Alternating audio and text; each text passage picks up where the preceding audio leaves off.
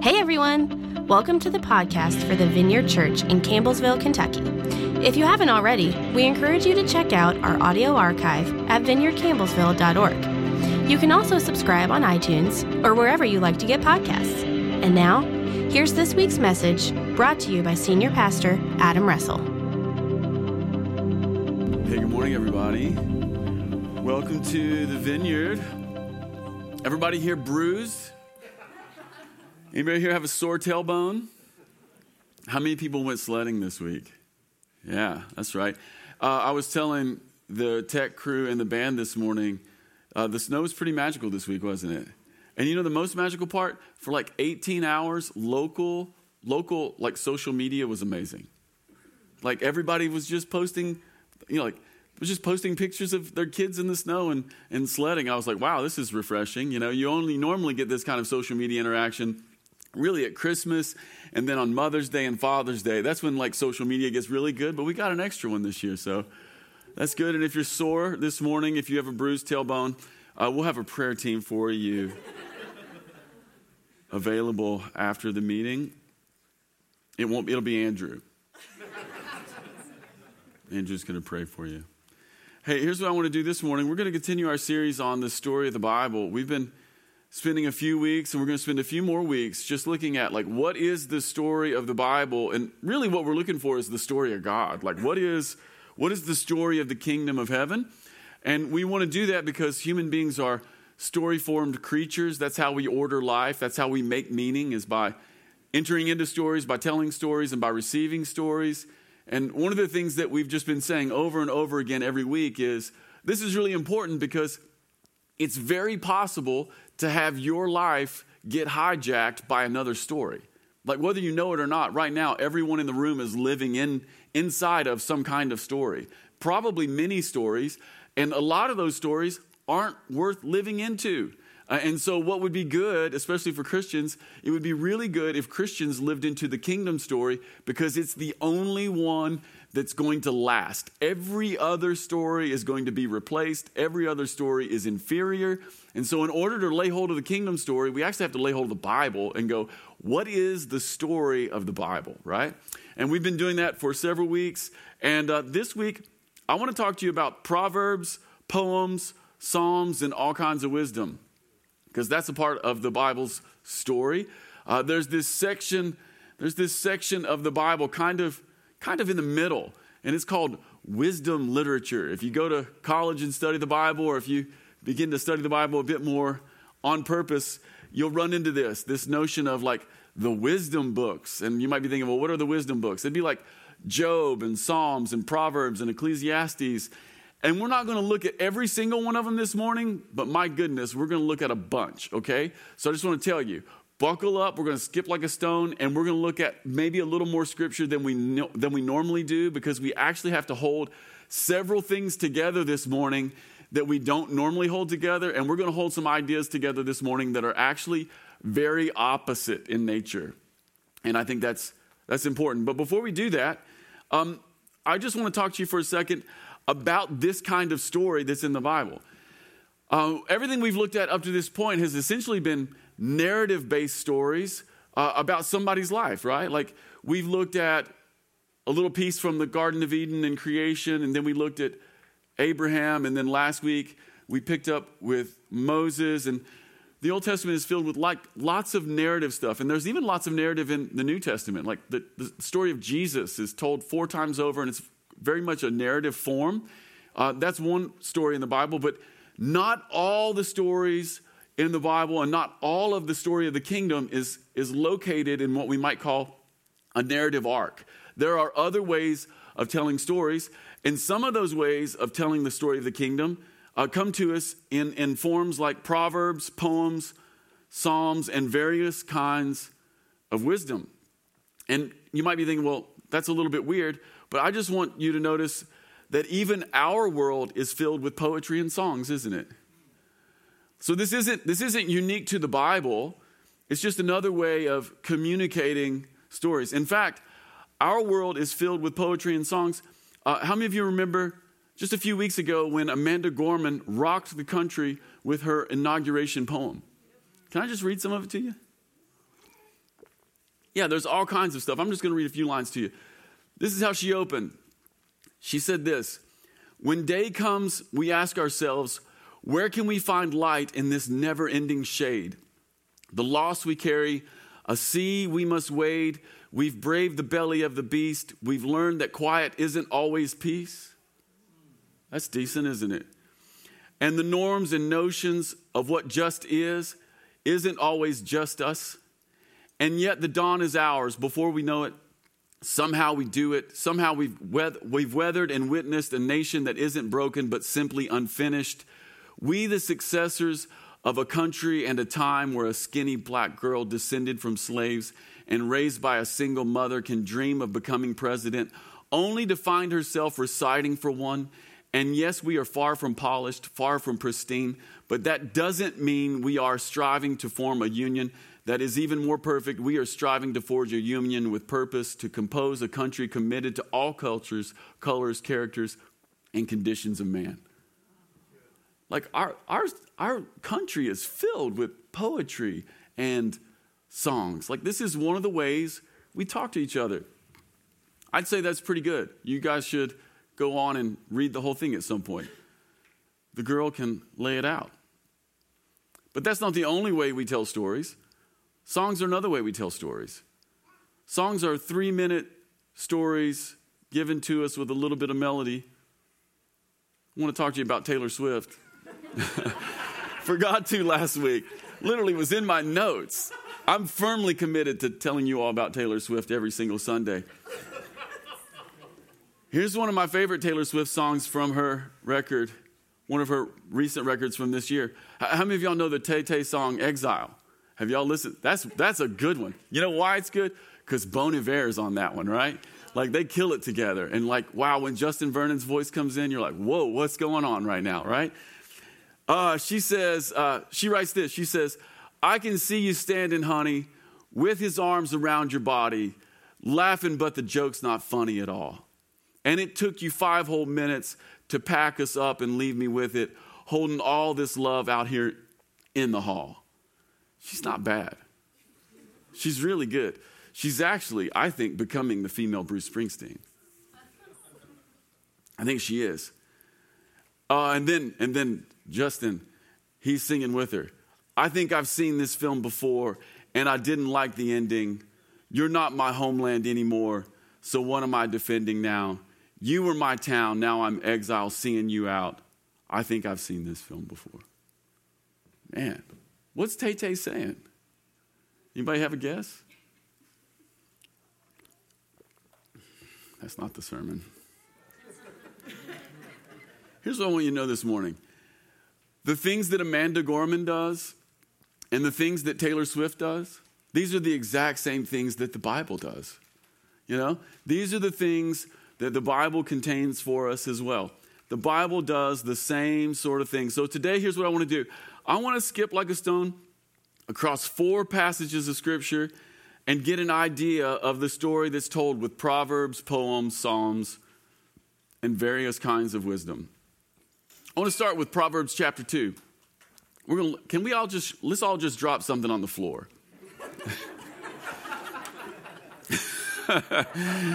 That was, it just felt, it felt like, like four people dropped something over here at once. I just feel like we should all do it now. Um, Proverbs chapter two. You couldn't plan that in a million years. Proverbs chapter two, I want to read this to you. This is just one moment, and then we're going to read something very different, okay? Okay, here's how it goes. Proverbs chapter two says this, "My child, listen to what I say and treasure my commands. Tune your ears to wisdom and concentrate on understanding. Cry for, cry out for insight and ask for understanding. Search for them as you would silver. Seek them like hidden treasures. Then you will understand what it means to fear the Lord, and you will gain knowledge of God. For the Lord grants wisdom. From his mouth come understanding and knowledge. He grants a treasure of common sense to the honest. He is a shield to those who walk with integrity. He guards those, he guards the paths of the just and protects those who are faithful to him. Then you will understand what is right, just, and fair, and you will find the right way to go. For wisdom will enter your heart, and knowledge will fill you with joy. Wise choices will watch over you. Understanding will keep you safe. That's not bad, is it? It has the added benefit of actually being true. But here's what I want you to notice this morning. Notice the style. If you have a Bible, open up and just look at it. Notice the style in which it's written. Uh, was, was what I just read to you, was it poetic or was it direct? Not a trick question. It's direct. Isn't, isn't the person just telling you what to do? Like, ask for wisdom and what? You'll get it. And then when you get wisdom, what happens? You get understanding. And when you have understanding, what happens? Your life is good. Isn't that it? Like, I want you to notice the style. The style that of, of this piece of the story of God, or the style of this bit of proverb, uh, a couple things. Number one, it's direct. It's just telling you what to do. It's saying, like, hey, everybody should ask for wisdom. If you ask for wisdom, you'll get understanding. And then if you get understanding, there's all these things that come along with it. And here's some of the things that the scripture outlines for us this morning that you'll get if you ask for understanding. Uh, you will get, you'll get the shield of the Lord. Did you notice that? It says, it says uh, you, he'll protect you, right? Uh, it, did you notice that it says you'll have joy, right? And it, doesn't it make sense? Like, if you're foolish, you make foolish decisions. And then how many of you have ever...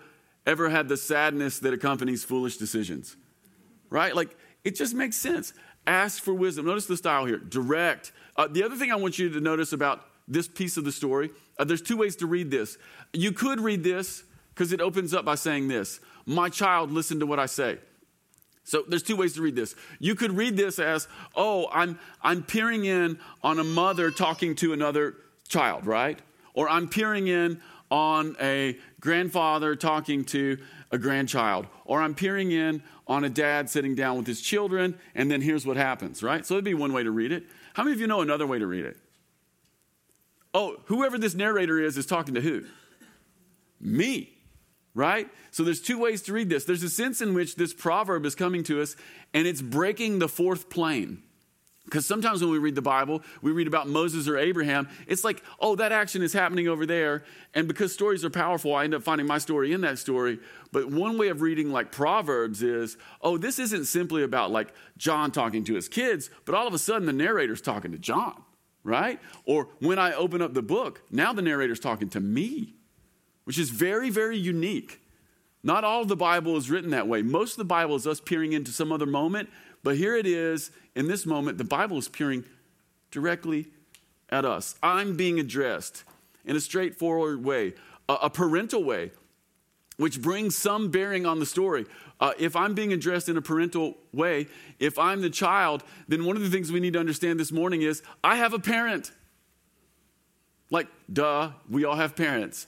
But I also have another parent, right? There's a sense in which God, God is, is speaking to us in a parental, fatherly way. And he's trying to parent us. A couple things here that we should gather from Proverbs chapter two, one through eleven. Uh, not only, not only should you ask for wisdom, and not only will you get wisdom, but one of the things that's sort of fundamental to this story is this. If you should ask for wisdom, and if you do, it will be given. If you should ask, part of what it means is that no one is born wise, right? No one is born wise. Everyone has to acquire wisdom. This is part of the kingdom story. The kingdom story is no one's born wise. Everyone has to ask for it. But if you ask for wisdom, you'll receive. Cry out for it. Look for it. And if you'll do, you'll fear the Lord. Uh, fear the Lord is just Old Testament language for you'll enter into order. Right? You'll, you'll begin to live with an awareness that there is a God in heaven and that you and I are not him. That there is someone who has ordered the universe and it isn't me. That's the beginning of order. It says you'll get common sense. You'll get protection. Verse seven says a shield. God is the shield. You'll have guarded paths. You'll have right paths. You'll know which way to go. How many in the room want to know which way to go? Can I tell you, can I tell you the most common thing that I talk to people about? as a pastor. Number one, it's not even close. Uh, everything else is like second, third, fourth, fifth, by a mile behind. Number one is always, always, always the question, what should I do? Always. Here's what God says. No one was born knowing what to do. No one was born with wisdom. But if you'll ask for wisdom, you'll get wisdom, and you'll have the fear of the Lord. He'll be a shield around you, and you'll know which way to go. That's a good, that's good news. How many of you would like that? Part of the story here is that life does not have to be chaotic. This is, this is the message of the book of Proverbs. Here's the kingdom story. Life is chaotic. It does not have to be chaotic. Maybe you grew up with chaos. You do not have to continue in chaos. Maybe you grew up in a family that was nuts. You do not have to perpetuate more nuts. You can break free. Uh, you can, you can be, you can become wise. And when you do, life becomes ordered, sensible, and filled with joy. Filled with joy. But but here's the good news this morning. This Proverbs more this Proverbs portion is not the only kind of wisdom. There's another kind of wisdom. Ecclesiastes chapter seven. I want to read you fourteen verses. Is that okay? fourteen verses. Get ready. Ecclesiastes chapter seven. A good reputation is more valuable than costly perfume, and the day you die is better than the day you were born. Better to spend your time at funerals than at parties. After all, everyone dies. So living, so the living should take this to heart. Verse three. Sorrow is better than laughter, for sadness has a refining influence on us. A wise person thinks a lot about death, while a fool thinks only about having a good time. Stop just for a second. Anybody want to screenshot it? Anybody want to put that on your bathroom mirror? Keep going. Let's go, Rachel. Better to be criticized by a wise person than praised by a fool. Verse six. A fool's laughter is quickly gone like thorns crackling in a fire. This is also meaningless. Extortion turns wise people into fools, and bribes corrupt the heart. Finishing is better than starting. Patience is better than pride. Control your temper, for anger labels you a fool. Verse ten. Don't long for the good old days. This is not wise. Stop. Go back to ten. Like every charismatic person in the world should like put that on their bathroom mirror. Every high school quarterback should put that on their bathroom mirror. Everyone, everyone, everyone, everyone, everyone in this church, please remember, please remember Ecclesiastes chapter. Anybody else want to drop something?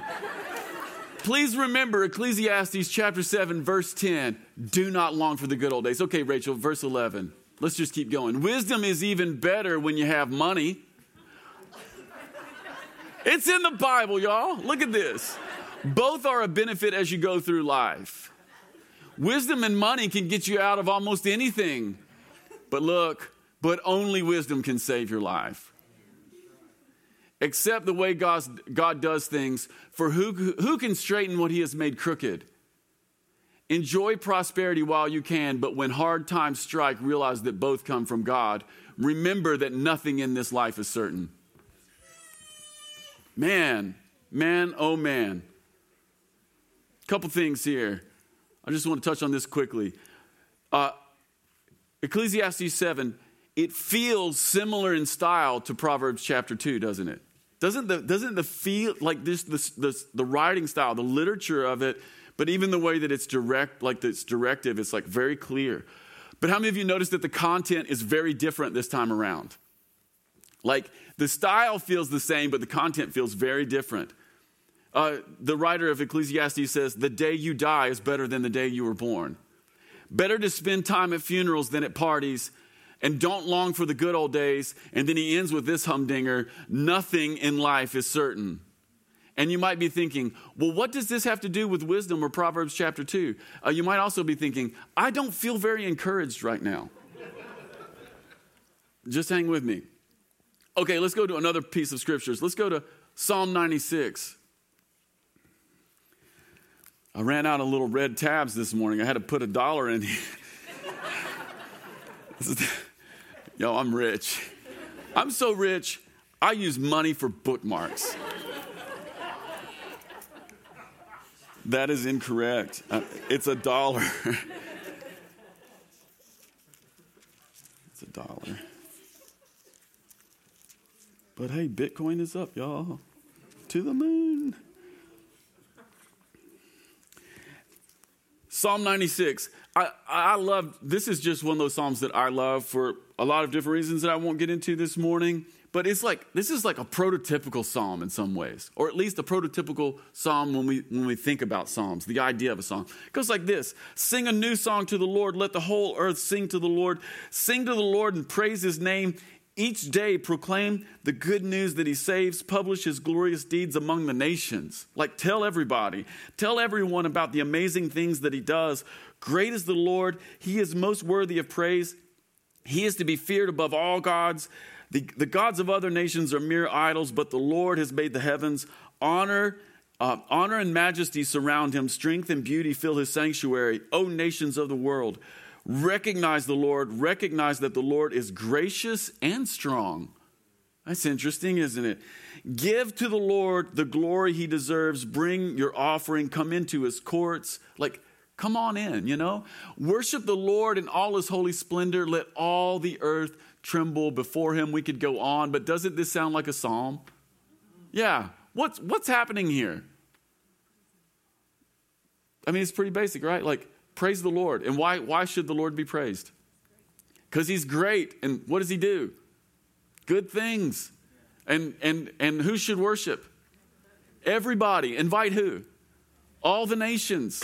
Like, it's like, like that thing we did. It's, I'm telling you, it's an epidemic. I swear, what is happening? I'm never going to get through this sermon. I am like losing my mind. But this morning, it's like what we did in the second song in particular. Like we just, we just began to tell, we just began to sing the good news, didn't we? This morning, especially like, like the sinner's savior, crown him forever. What a great, what a great thing to sing in the house of God, right? Like that's what I want to sing when we come together. The sinner's savior, crown him forever. Come on, who doesn't want to get down with that? This is one of the ways we ought to live our life, right? And what is the story of the Bible? The story of the Bible is that there's a God in heaven. I'm not him. He is gracious and kind, and everybody ought to worship. Everybody ought to worship. This song probably, like Psalm ninety-six, as I'm imagining it, uh, it was probably an upbeat tune. It probably had an octave jump, you know? If you're a worship leader, that's kind of funny.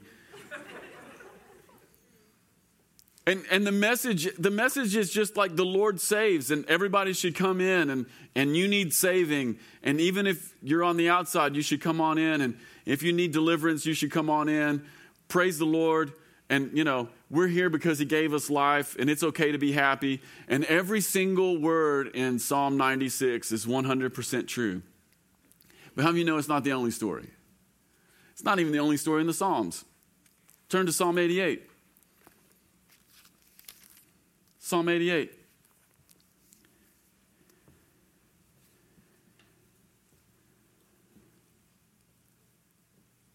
Psalm eighty-eight goes like this. O Lord, God of my salvation, I cry out to you by day, and I come to you at night. Now hear my prayer, listen to my cry. For my life is what? Full of troubles, and death draws near. I'm as good as dead, like a strong man with no strength left. They have left me among the dead, and I lie like a corpse in a grave. I'm forgotten, cut off from your care. You have thrown me into the lowest pit, into the darkest depths. Your anger weighs me down. With wave after wave, you have engulfed me. You have driven friends away from me by making me repulsive to them. I am in a trap with no way of escape. My eyes are blinded by my tears. Each day I beg for your help, O Lord, and I lift my hands for your mercy. Are your wonderful deeds any use to the dead? Do the dead rise up and praise you? Can those in the grave de- declare your unfailing love? Can they proclaim your faithfulness in the place of destruction? Can the dark can darkness speak of your wonderful deeds? Can anyone in the land of forgetfulness talk about your righteousness? O Lord, I cry out to you. I will keep on pleading by day, day by day, oh Lord, why did you reject me? Why did you reject me? Why do you turn your face from me? I have been sick and close to death since my youth. I stand helpless and desperate before your terrors. Your fear, anger has overwhelmed me. Your terrors have paralyzed me. They swirl around me like floodwaters all day long. They have engulfed me, engulfed me completely. You have taken away my companions and loved ones. Darkness is my closest friend. The end. Psalm eighty-eight.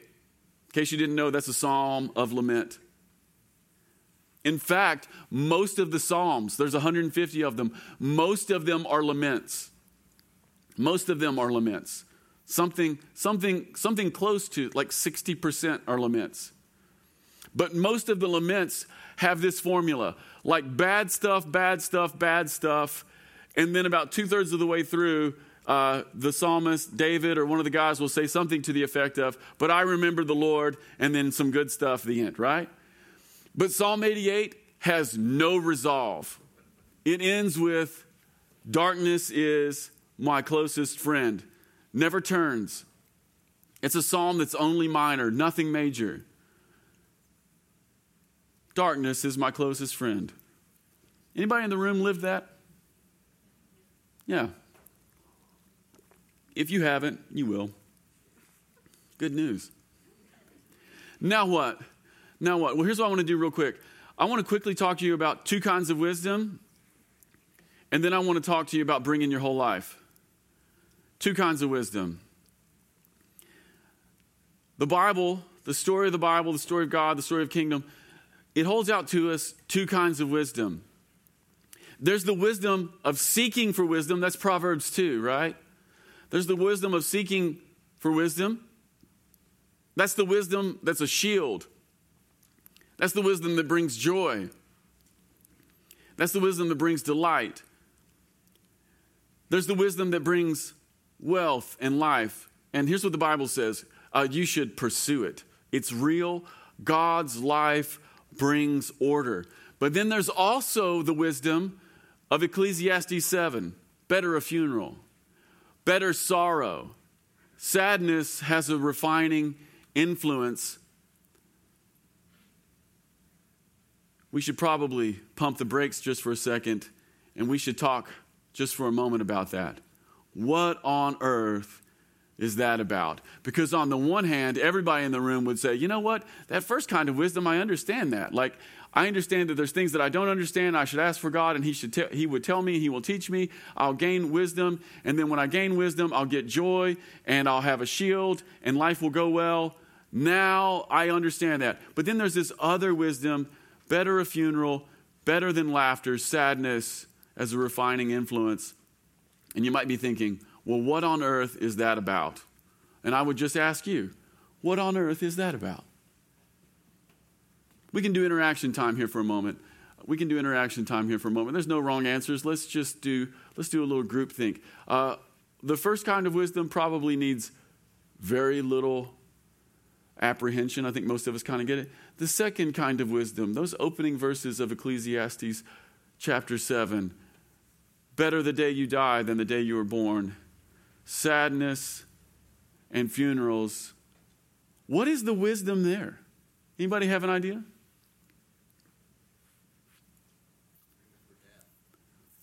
Say that louder, John. Memento mori. Remember your death. In fact, Uh, this week, uh, the church around the world has celebrated Ash Wednesday, right? And what is what is the message of Ash Wednesday? Remember your death. Okay, so uh, John, you can play along, or maybe somebody else in the room. Why why would it be wisdom? Why would it be wisdom to remember your death? It's way longer than life. It's way longer than life. Not a bad way to put it. Uh, not only that, but it's also universal. Everybody in the room is terminal. Yeah. Everybody's going to die. You might be thinking, well, that's sad. But there's some wisdom in here for us if we'll let it get to us. There's some wisdom in knowing that you and I are going to die. The wisdom of living with the knowledge that no one is guaranteed anything. Right? Like on the one hand, there's Proverbs two wisdom. Like ask the Lord, he'll give you order, shields, uh, the right path, knowing what to do. And at the same time, what good is it if you get type one wisdom, ac- uh, uh, you know, accumulate some order in your life, accumulate some shield, accumulate love, accumulate wealth, accumulate stature, but along the way you forgot you were going to die. What good is ten million dollars in the bank when you're dead? That's the second kind of wisdom, right? I'll tell you a quick little story. A couple of weeks ago, my brother-in-law Eric sent me a photo. He sent me a photo of he sent me a photo of my son River when he was ten years old. Just like out of nowhere. And it, it was a, it's a really great photo, but it kind of, it was one of those photos that uh, captures the spirit of your child, you know? And as soon as I saw this photo, I instantly was like, I was so happy and I got so sad. I was happy because like, wow, that's my son. And he he looked, he, he's just like this little kid, you know? It was when he was still a kid. But I was also instantly stricken with sadness because I realized that I didn't appreciate those days enough. I realized that I leaned too hard into type one wisdom. I, I worked I worked a little too hard and I appreciated not enough. I didn't carry around with me the, the type two wisdom, the knowledge that we're all going to die, you know? And that not only are we all going to die, but every moment is going to die. Like right now is really important. That's the type two wisdom. Like that's the that's the other side of this thing. Like, what good is it if you get a big house, uh, a half million dollars in the bank, a nice farm, and and a new truck? Uh, like, what good is that when you're dead? Like, who cares, right? But what about the people that you're with right now? Oh, that's infinitely more important, right? Or what about the kind of person you become along the way? Yeah, I know someone else. This is an actual story too. I, I know someone else who, who has an app on their phone that reminds them three or four times a day, you are going to die. Type two wisdom. Type one, type two. And you might be thinking, well, what about eternity? Well, I'm I'm glad you asked and we'll get to that. But the Bible is holding out for us two kinds of wisdom. And here's the thing. In order to be a kingdom person, you have to grab onto both. And by the way, deep people, like people of substance, deep people are always people who have grabbed onto both. Shallow people have only grabbed onto one. Like deep people, yeah, they've grabbed onto both. Okay, second thing I want to talk to you about real quick. I want to talk to you about bringing your whole life to God. Psalm ninety-six, Psalm eighty-eight. Two kinds of wisdom. Bring your whole life to God.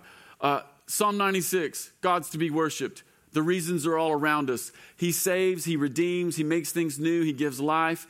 And Psalm eighty-eight, sometimes all we have is darkness for a friend. Sometimes the very present God feels absolutely absent. Sometimes things are not okay. Sometimes things are really ruined. And here's what the Bible says. You don't have to pretend. You don't have to pretend. Like when things are good, you should, you should praise the Lord. And there's a sense in which even when things are bad, we should praise the Lord. But we never have to pretend. Psalm eighty-eight.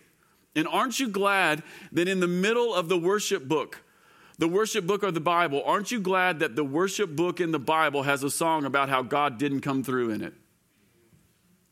Isn't that amazing? Like right in the middle of the Bible, there's a worship book. And in the middle of the worship book is a psalm. There's a song about how God didn't come through. Aren't you glad?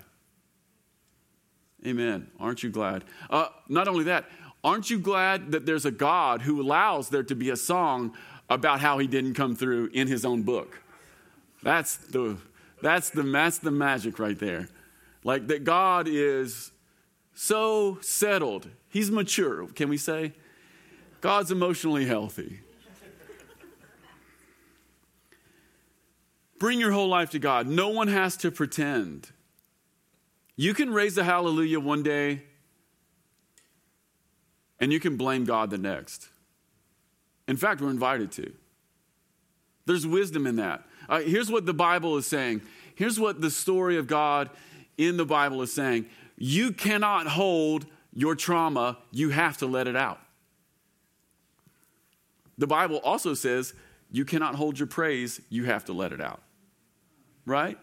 Like that's, they're both there. Uh, here's, here's one of the worst things that could ever happen to us as a church.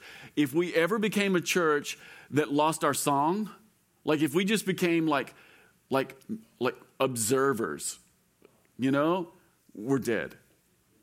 And not only is the church dead, but the people in the church will die. Like if we, like, and I'm talking actual literal here, and this isn't metaphorical.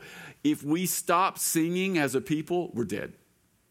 Like if we if we can't come in here and praise the Lord, and not, not in a fake way, but just like give our hearts to God and sing. I want to tell you all, I don't have time to get into it this morning. There is more going on in singing than we will ever know.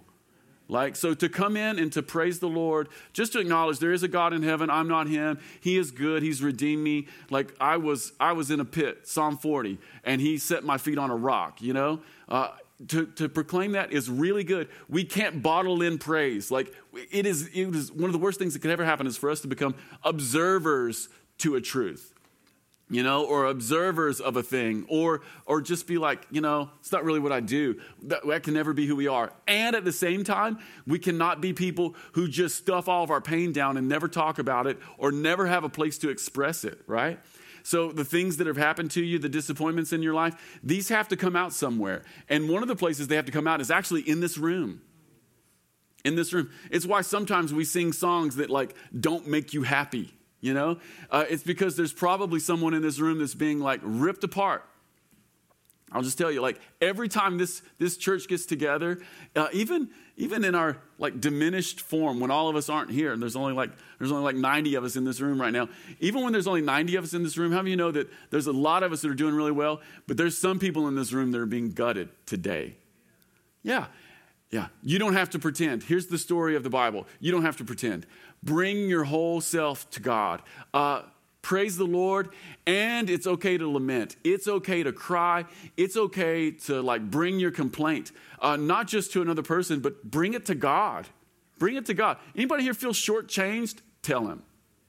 Tell him. Because if you don't, if you don't, uh, there's a book, The Body Keeps the Score. You guys know this book, right? If you don't, anything, anything you stuff, it's it's like It's like, how many of you have ever grabbed like a, a balloon that was filled with a little bit of water, you know, and you tie it on the end and then you squeeze it and what happens? It just pops out somewhere else, right? Yeah. Anything that isn't expressed, anything that is hidden, anything that isn't brought before God, it just manifests somewhere else. And you might be thinking, oh, I'll keep that hidden. No, you won't. No, you won't. It comes out somewhere else. You can't hold the pain. The worst thing we could ever be is quiet in worship or quiet in pain. It's deadly. Uh, there's wisdom. Here's what the Bible says. There's wisdom in letting it all out. Let it all out. One final word of good news this morning. All of the resolve is in Jesus. Here's the good news this morning. All of our joy and all of our pain are known and held in the Son of God. Uh, we do not have a distant God who is unaffected by our joy or our pain. This is actually the good news. The gospel is that in Jesus Christ, God has taken on flesh. And if he's taken on flesh, then he knows what it is to be a human being. And if he knows what it is to be a human being, then Jesus knows what it is to celebrate. He knows what it is to make a bunch of wine at Cana. He knows what it is to have a good time. He knows what it is to laugh. He knows what it is to celebrate. But it also means this, that God knows what it is to suffer and to endure and to be treated poorly by his very best friends, sold out for thirty pieces of silver by Judas Iscariot, who spent the last three and a half years with him, sleeping under the stars, seeing the miracles, hearing the teaching. Jesus knows what it is to be betrayed. He knows what it is to be punished. He knows what it is to be afflicted. And Jesus knows what it is to die. Bring your whole life to God because he is a God that knows. This is the good news. We don't, we don't have a God who's, who's unaffected. We don't have a, a powerful God who sits off somewhere else. We have a God who has come close. He has come near. And nothing that has happened to you has not all also already happened to Jesus. So bring your whole life to him. All the resolve is in Jesus. We have a God who knows. The better news is this, that the God who knows was raised from the dead. Not just that he endured, not just that he was killed, not just that he was put in a tomb, but the Christian gospel is that the God who suffered is the God who reigns. The God who was weak is the God who is now pulling all the letter, all the levers in the cosmos. And here's the real wisdom that the Bible holds out to us this morning. The real wisdom is put all of your trust in him. Put all of your trust in him. Like, don't hold any ounce of trust away from that Jesus. This is the Christian hope this morning. This is the good news, and this is the story of the kingdom. With two minutes to spare. Thanks again for stopping by the podcast of the Vineyard Church in Campbellsville, Kentucky. If you'd like to keep up with what's happening at the Vineyard, you can follow us on social media. Until next time.